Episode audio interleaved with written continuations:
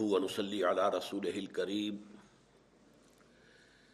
أما بعد، فقد قال الله تبارك وتعالى كما ورد في سورة الحجرات أعوذ بالله من الشيطان الرجيم. بسم الله الرحمن الرحيم.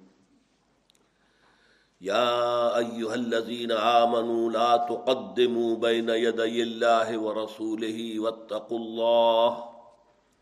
ان اللہ سمیع علیم یا ایها الذين آمنوا لا ترفعوا اصواتكم فوق صوت النبي ولا تجهروا له بالقول كجهر بعضكم لبعض ان تحبط اعمالكم وانتم لا تشعرون ان الذين يغضون اصواتهم عند رسول الله اولئك الذين امتحن الله قلوبهم للتقوى. لهم مغفرة واجر عظيم. ان الذين ينادونك من وراء الحجرات اكثرهم لا يعقلون. ولو انهم صبروا حتى تخرج اليهم لكان خيرا لهم. واللہ غفور الرحیم. صدق اللہ العظیم. رب اشرح لي صدری ويسر لي امری واحلل عقدة من لسانی يفقهوا قولی. اللهم ربنا الهمنا رشدنا واعذنا من شرور انفسنا.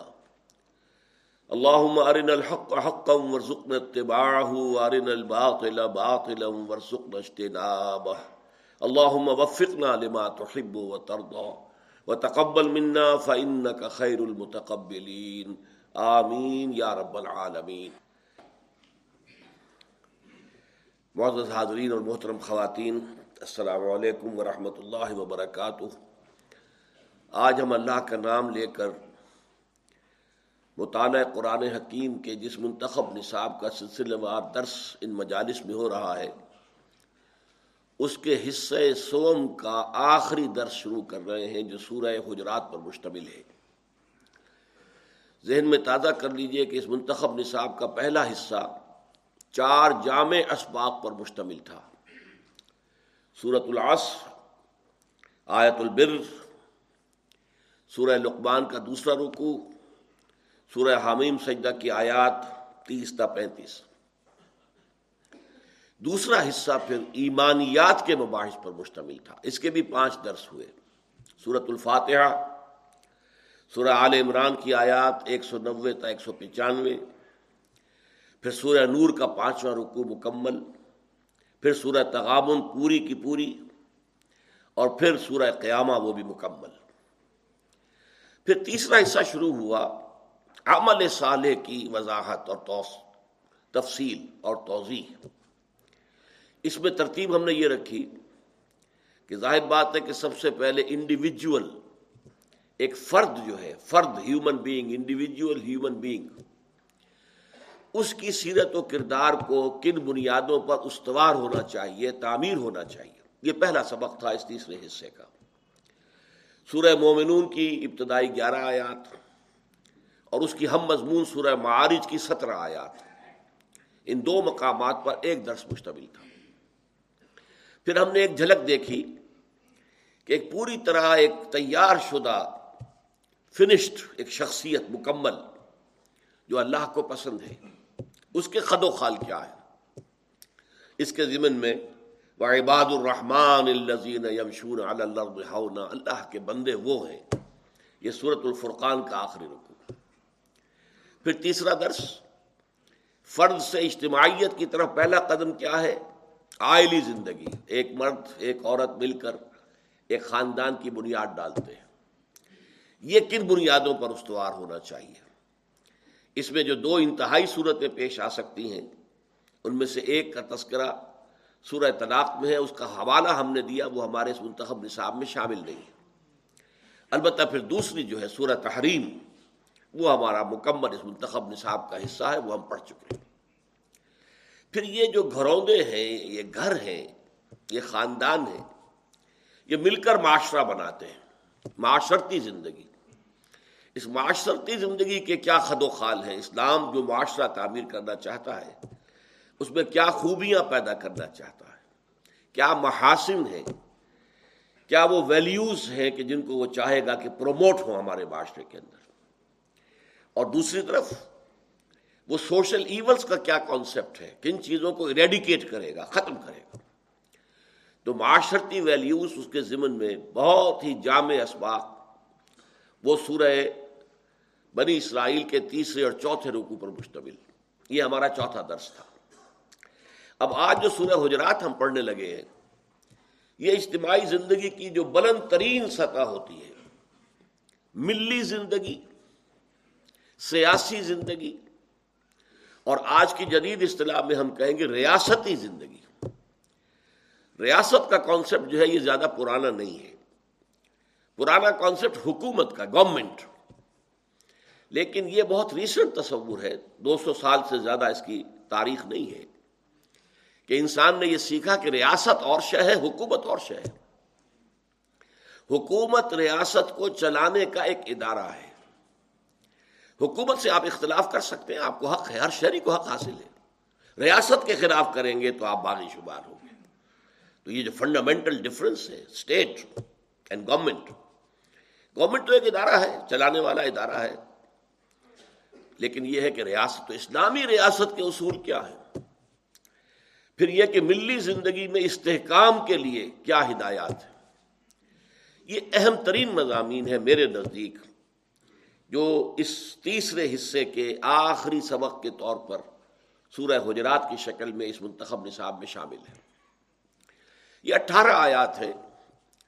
اس سے پہلے ہم سورہ تغابن پڑھ چکے وہ بھی اٹھارہ آیات پر مشتمل تھی۔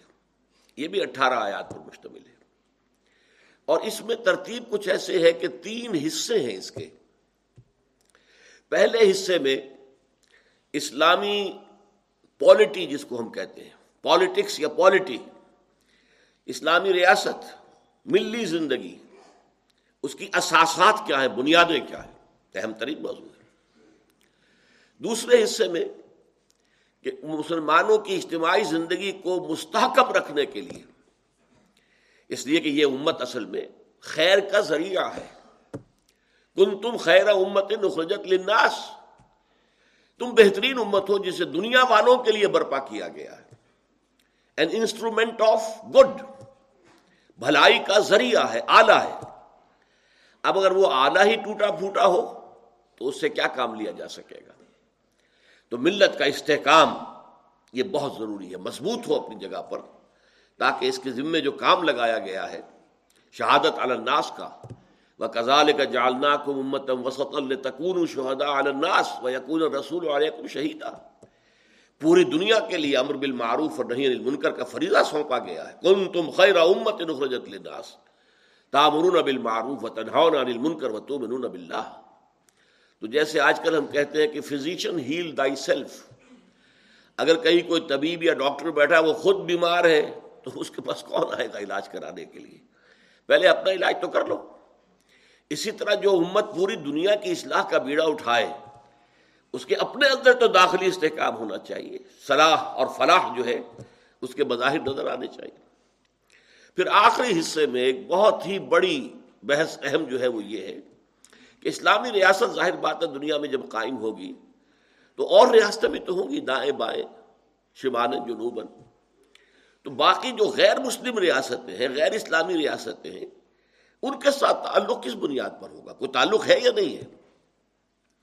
پھر اہم ترین ایشو آیا ہے کہ اسلامی ریاست میں شہریت جو ہے سٹیزن شپ اور اسلامی معاشرے کی رکنیت ممبرشپ آف دیٹ سوسائٹی یہ بیس کرتی ہے اسلام پر، ایمان پر نہیں۔ حالانکہ ایمان اہم تر ہے، اسلام جو ہے وہ تو ایمان کا مظہر ہے۔ لیکن ایمان وہ شے ہے جو ویریفائی نہیں کیا جا سکتا کہ دل میں ہے یا نہیں ہے۔ لہذا دنیا کا کوئی نظام ایمان کی بنیاد پر قائم نہیں ہوگا۔ دنیا میں جب نظام ہم بنائیں گے تو وہ اسلام کی بنیاد پر قائم ہوگا۔ شہریت کی بنیاد اسلام ہے۔ تو بہت اہم بات ہے کہ پھر اسلام اور ایمان میں فرق کیا ہے؟ وہ میرے نزدیک اس سورہ مبارکہ کا اہم ترین موضوع ہے۔ اور پھر یہ کہ جنہیں اللہ تعالیٰ اسلام کی دولت سے نواز دے، وہ پھر اگر ایمان حقیقی کی منزل تک پہنچنا چاہے تو انہیں کیا کرنا چاہیے؟ تو یہ ہے مضامین اجمال سورہ مبارکہ کے۔ اب دیکھیے سب سے پہلا لفظ یا الذین آمنو۔ اس کے حوالے سے بھی میں آپ کو چند باتیں بتانا چاہتا ہوں کہ پورے قرآن مجید میں، مکی صورتوں میں یا الذین آمنو سے خطاب نہیں ہوا۔ دو تہائی حصہ قرآن کا مکی ہے، ایک تہائی ہے مدنی۔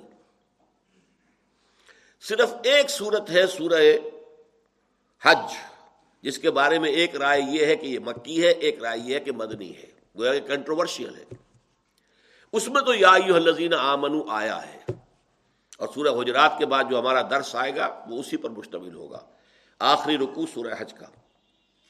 باقی پورے قرآن میں تین چار مقامات پر اگرچہ کہا گیا ہے، حضور سے خطاب کر کے کہ آپ یہ بات کہہ دیجیے اہل ایمان سے، لیکن کہیں بھی یا الذین آمنو سے خطاب نہیں کیا گیا۔ اس کی وجہ کیا ہے؟ یا الذین آمنو یہ خطاب کا سیگا ہے امت مسلمہ سے۔ ہجرت سے قبل تک مسلمان ایک جماعت تو تھے، امت نہیں تھے۔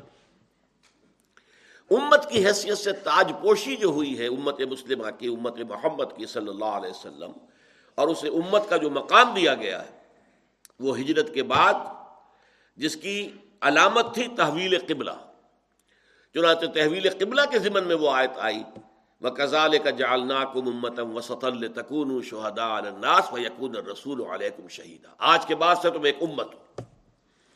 اس سے پہلے ایک جماعت تو تھے، امت نہیں تھے۔ تو یا الزینہ جو آتا ہے در حقیقت، یا الزینہ امن امت کے لیے۔ اچھا اور اس میں بھی یہ نوٹ کر لیجیے۔ امت میں مومنین بھی ہے اور منافقین بھی ہے خود آپ کو معلوم ہے مدینے کی جو امت تھی، امت مسلمہ، اس میں کیا تناسب منافقوں کا تھا؟ تہائی کے قریب تعداد منافقین کی تھی۔ اس لیے کہ اس کا بھانڈا پھوٹ گیا۔ جب غزوہ عہد میں ایک ہزار آدمی حضور کے ساتھ مدینے سے نکلے ہیں، دامن عہد میں جا کر جو ہے ڈیرا ڈالا ہے، پڑاؤ ڈالا ہے، پھر صبح کے وقت صف بندی ہو رہی ہے، اب آمنے سامنے دشمن آ گئے۔ ادھر سامنے جو ہے وہ قریش کا لشکر ہے اور ادھر مسلمانوں کا۔ این اس وقت تین سو آدمی چھوڑ کے چلے گئے میدان سے۔ عبداللہ ابن ابئی کی سرکردگی میں۔ ہزار میں سے تین سو۔ تھرٹی پرسینٹ منافقین پہ مشتمل تھے۔ تو امت مسلمہ سے جب خطاب ہوگا یا لذین آمن سے، تو اس میں اہل ایمان بھی شامل ہے منافق بھی شامل ہے کہیں بھی قرآن مجید میں یا الزین نافقو نہیں آیا۔ اے وہ لوگوں جو منافق ہو گئے، پورے قرآن میں کہیں نہیں ہے۔ ان سے جب بھی خطاب ہوگا، یا الزین عامن چونکہ ایمان کے مدعی تو وہ تھے نا۔ دعویٰ تو کرتے تھے ایمان کا۔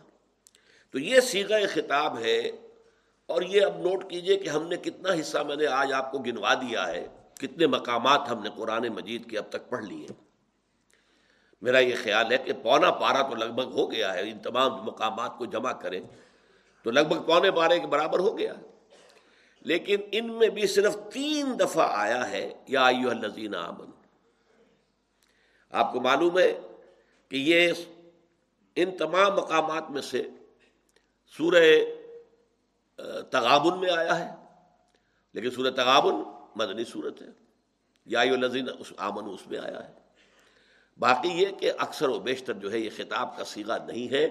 اس صورت میں آپ دیکھیں گے، نوٹ کیجیے کہ پانچ مرتبہ اٹھارہ آیات اور پانچ مرتبہ یا امن یا امن یا امن یا امن یہ اتنی مقدار میں یہ خطاب کا سیگا قرآن مجید میں کسی اور مقام پر نہیں اٹھارہ آیتوں میں سے پانچ آیات کا آغاز ہونا یا امن سے۔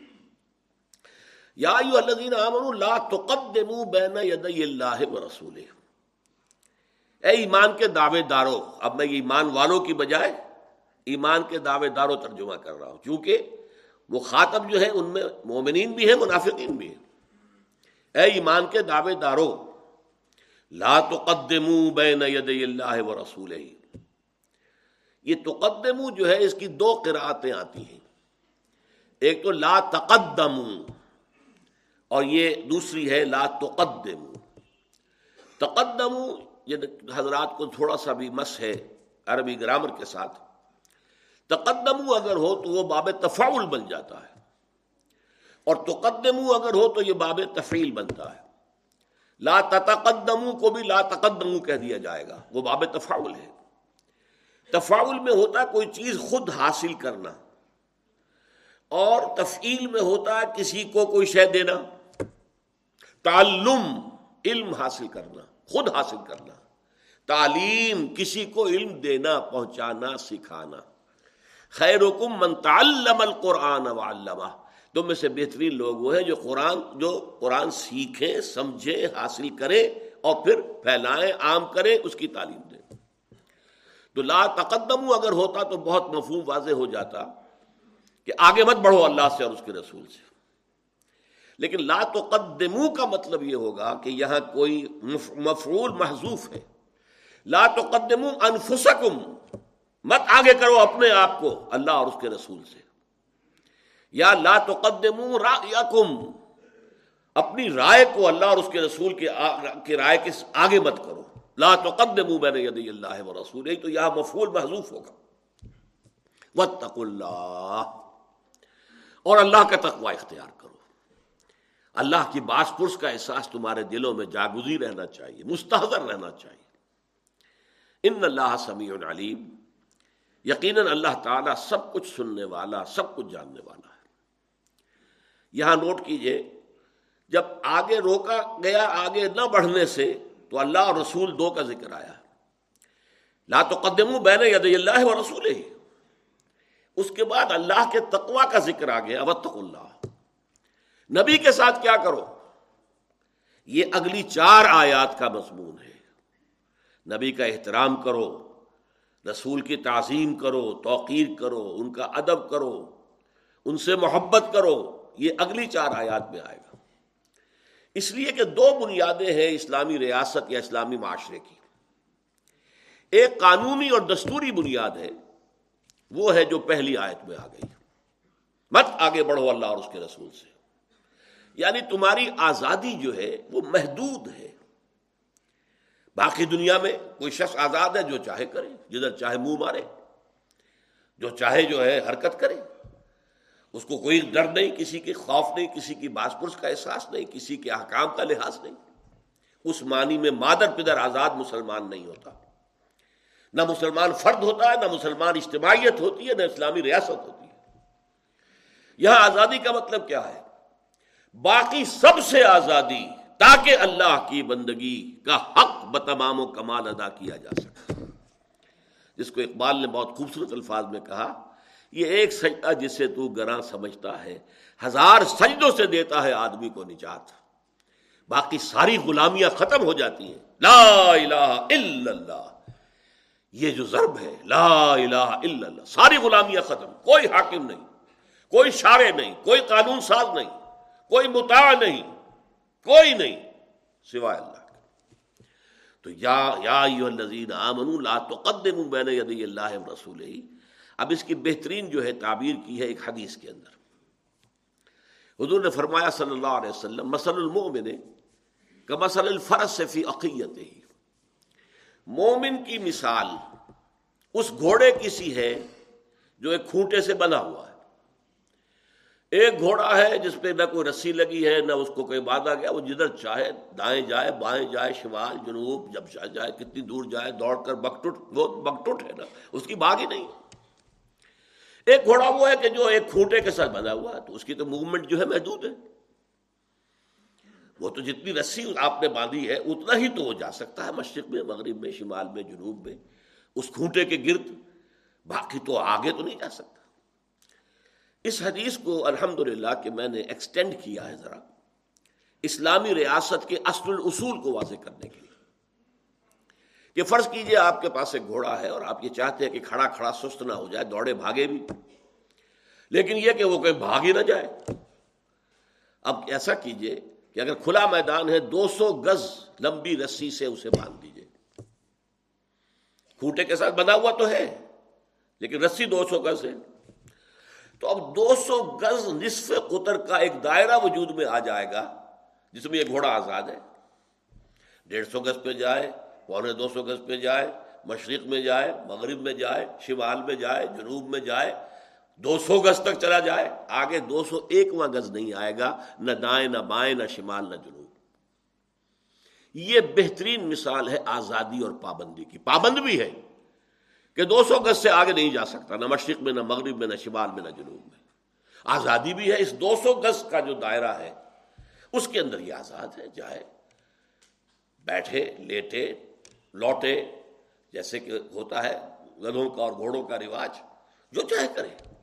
لیکن یہ ہے کہ دو سو ایک مگز نہیں آئے گا۔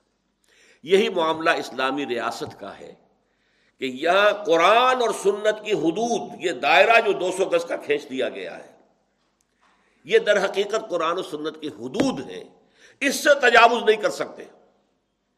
مت آگے بڑھو اللہ کے حدود سے۔ کہیں کہا جاتا لا تقرب حدود اللہ۔ اللہ کے حدود کے قریب بن جاؤ۔ کہیں آتا لا تعتدو اللہ کے حدود کے سے آگے تجاوز نہ کرو۔ لیکن اس دائرے میں تم آزاد ہو۔ اس دائرے میں جو کچھ ہے وہ مباح ہے، وہ حلال ہے۔ اس حلال کے اندر تم جمہوریت نافذ کر لو، بہترین جمہوریت۔ وہاں آپ کثرت رائے سے فیصلہ کر لیں۔ میں مثال دیا کرتا ہوں سادہ سی۔ کوئی گھر میں کوئی آپ نے دعوت کا اہتمام کیا ہے، مہمان آنے والے ہیں۔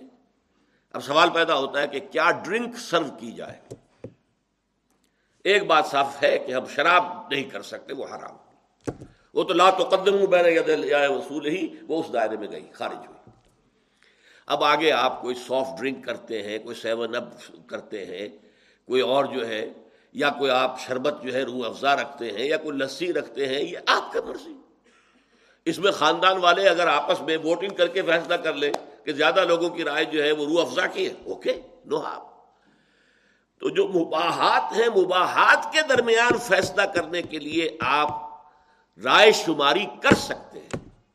لیکن کسی رائے شماری سے ہنڈریڈ پرسینٹ ووٹس بھی اللہ کی حرام کردہ کسی شے کو حلال نہیں کر سکتے۔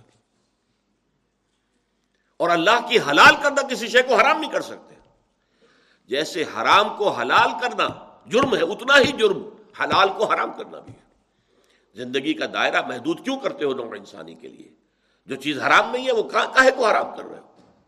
آپ کو معلوم ہے، چھوٹی سی بات تھی بالکل۔ اور اس میں حضور کی طرف سے وہ کوئی حرمت کا حکم نہیں آیا تھا کہ شہد یہ میں نہیں پیوں گا تو پھر وہ حرام ہو گیا امت پر، اس پر بھی پکڑ ہو گئی۔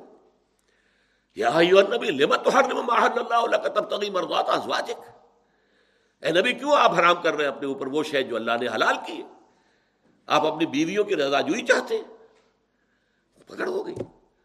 جیسے کہ حرام کو حلال کر دینا جتنا بڑا جرم ہے، اتنا ہی بڑا جرم حلال کو حرام کر دینا بھی۔ اس اعتبار سے یہ دائرہ کھینچ کر اسلامی ریاست کی ایک بنیاد آ گئی۔ قانونی اور دستوری بنیاد کیا ہے؟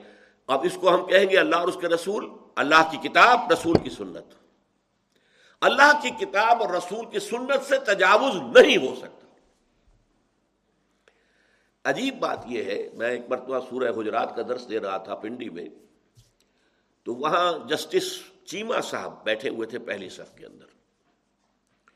میں نے جب یہ بات بیان کی کہ بین ہی یہی دفعہ پاکستان کے دستور میں موجود ہے، بات میں انہوں نے بتایا میں چوکا کہ یہ کون سی دفعہ کا حوالہ دینے چلے ہیں۔ میں نے دفعہ دو سو ستائیس کا حوالہ دیا۔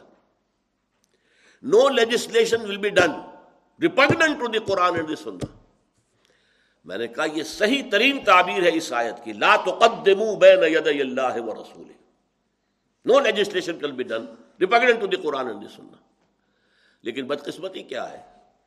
وہ دفعہ فلی آپریٹو نہیں ہے بے ایمانی کے ساتھ اس کو منتھی کر دیا گیا کاؤنسل آف اسلامک آئیڈیالوجی سے کہ کاؤنسل آف اسلامک آئیڈیالوجی غور کرتی رہے گی، سوچتی رہے گی، دیکھتی رہے گی اور سفارشات پیش کرتی رہے گی۔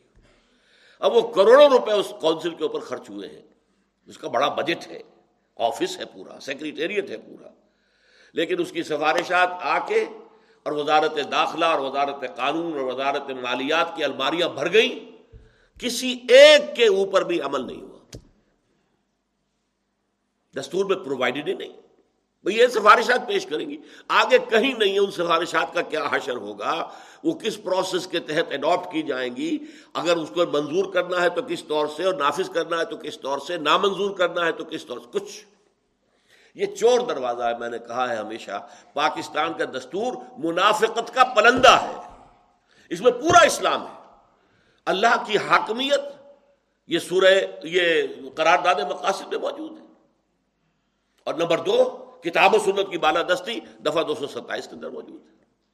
No legislation will be done repugnant to the Quran and the Sunnah اسی طرح ایک مرتبہ یہاں کاؤنسلیٹ جو ہے امیرکن اس کونسلیٹ کے یہاں ایک پولیٹیکل سیکرٹری تھے مسٹر کول وہ میرے پاس آئے۔ انہوں نے کہا، یہ آپ خلافت کی بات کرتے ہیں، مجھے ذرا سمجھائیے خلافت سے آپ کی مراد کیا ہے۔ میں نے کہا، ویسے تو یہ مضمون بڑا لمبا ہو جائے گا، میں آپ سے کہتا ہوں۔ Take your American constitution add three things to it only three and it will become the best خلافہ of today بہترین خلافت بن جائے گی۔ اس لیے کہ میں باقی اعتبارات سے امریکہ کے دستور کو بہترین سمجھتا ہوں۔ سوشل ایوولوشن جو ہے، پولیٹیکل ایوولوشن اس کی ہائیسٹ لیول پر امریکن کانسٹیٹیوشن ہے۔ اور یہ جو نظام ان کا صدارتی، یہ خلافت کے نظام سے قریب ترین ہے۔ یہ نہیں ہے کہ ہیڈ آف دی اسٹیٹ اور ہے اور ہیڈ آف دی گورنمنٹ اور ہے۔ پھر ان کے درمیان ٹکراؤ ہو رہا ہے۔ پھر اٹھاون دو بی کا معاملہ آ جائے گا۔ یہ نہیں، کچھ بھی نہیں۔ ایک ہے، توحید ہے۔ اختیارات کی توحید۔ صدر ہیڈ آف دی اسٹیٹ بھی ہے اور وہ ہیڈ آف دی گورنمنٹ بھی ہے۔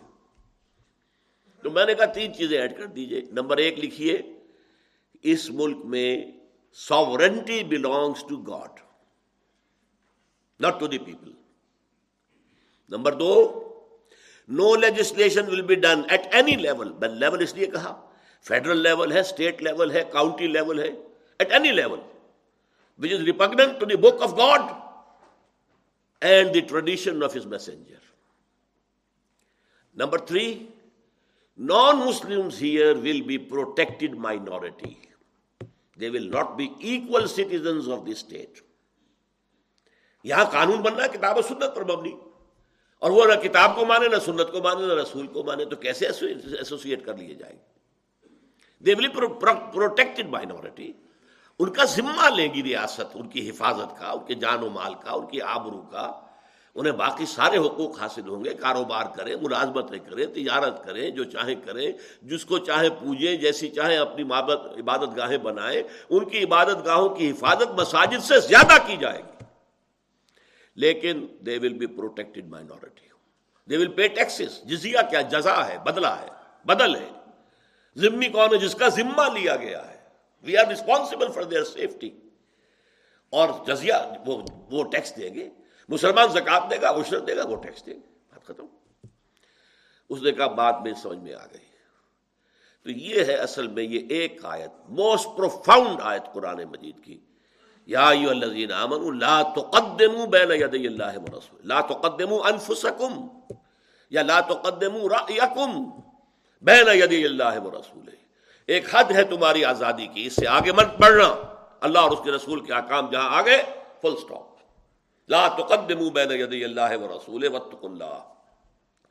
یہ تو ایک قانون ہوا، نہیں بڑھ سکتے۔ No legislation can be done repugnant to the Quran and Sunnah لیکن اس کے اوپر عمل کرنے کے لیے روح تقوا لازمی ہے۔ ورنہ قانون کی انسان دھجیاں بکھیر دیتا ہے۔ ہمارے قانون، ہمارے دستور کے اندر یہ دفعہ موجود ہے اور زیرو ہے۔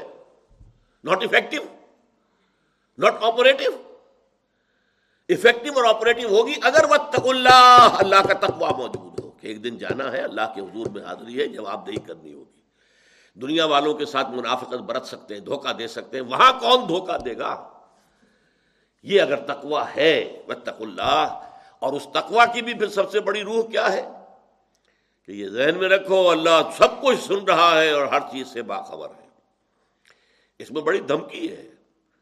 کوئی اگر بزرگ کہتا کسی بچے سے، دیکھو میں تمہاری حرکتیں دیکھ رہا ہوں، اب اس کے اندر کس قدر غضب جو ہے وہ مزمر ہے۔ اللہ جانتا تم کیا کر رہے ہو۔ یہ ایک بہت بڑی دھمکی ہے۔ اللہ تعالی ہمیں تقوا نصیب فرمائے اور ہمیں ملکی سطح پر اس ایک دفعہ کو پورے طور پر لاگو کرنے آپریٹو کرنے کی توفیق عطا فرمائے۔ اقول و قولی حاضہ وستغفر اللہ علی ولکم ولسائر المسلمین والمسلمات۔